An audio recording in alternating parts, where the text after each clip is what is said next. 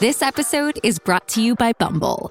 So, you want to find someone you're compatible with, specifically someone who's ready for a serious connection, totally open to having kids in the future, is a tall, rock climbing Libra, and loves rom coms with vegan pizzas on Tuesdays just as much as you do. Bumble knows that you know exactly what's right for you. So, whatever it is you're looking for, Bumble's features can help you find it.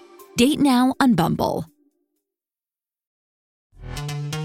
This episode is brought to you by Pepsi Wild Cherry. Pepsi Wild Cherry is bursting with delicious cherry flavor and a sweet, crisp taste that gives you more to go wild for. Getting wild may look different these days, but whether it's opting for a solo Friday binge watch or a big night out, everyone can indulge in their wild side with Pepsi Wild Cherry. Also available in Zero Sugar. So grab a Pepsi Wild Cherry and get wild. La musica oggi è più ascoltata che mai, è presente, ma è musica d'assenza per lo più, quella che puoi trovare facilmente, quindi le classifiche, il top rated, il cosiddetto algoritmo. È musica volta all'estraneamento, alla musicalità sterile, alla portata di tutti, cantabile, riproducibile. Questo processo porta allo screditamento dell'arte. E questo è vergognoso ad un livello di abbassamento di qualità, e non solo musicale, ma anche emotiva. Certe emozioni, certe corde dell'animo umano, che sono nel profondo, hanno perso il senso di prospettiva.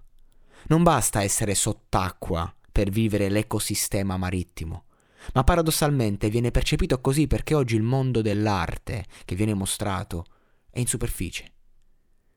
È tutto visibile, capibile. Se non sei comprensibile, fai parte solo della cerchia degli incompresi. Sei fuori dal coro, dal gioco, e così chi ci rimette è la poesia. Fare di una parola un verso è pericoloso per l'artista, perché egli è umano e soffre la società. Mozart capiva di essere Mozart, ma non se ne rendeva conto. Quanti artisti oggi, se cerchi la loro arte, ti imbatti prima nelle loro azioni? Viene prima il pittore del quadro. Ma che cos'ha un uomo di più di quello che è riuscito a riversare su una tela. Vivere un'emozione comune.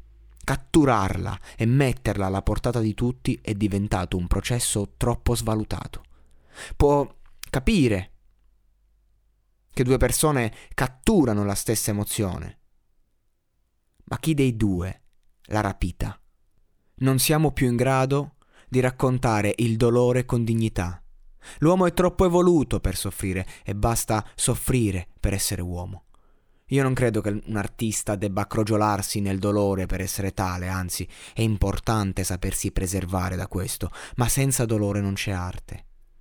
Sia che tu ne racconti gli abissi, sia che tu sia in grado semplicemente di accarezzarlo. Non si tratta di aprire una voragine, si tratta di darci un piccolo spiraglio.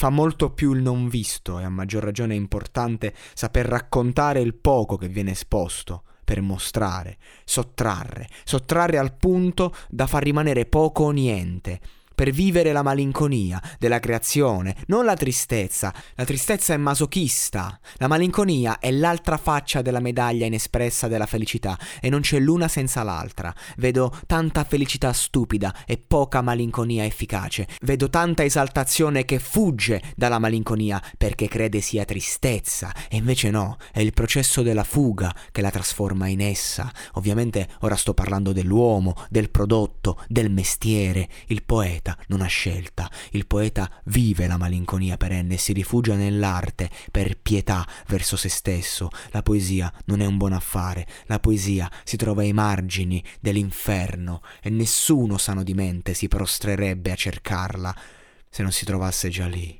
Per questo non si impara, la si studia, male, ma è pur sempre meglio che ignorarla.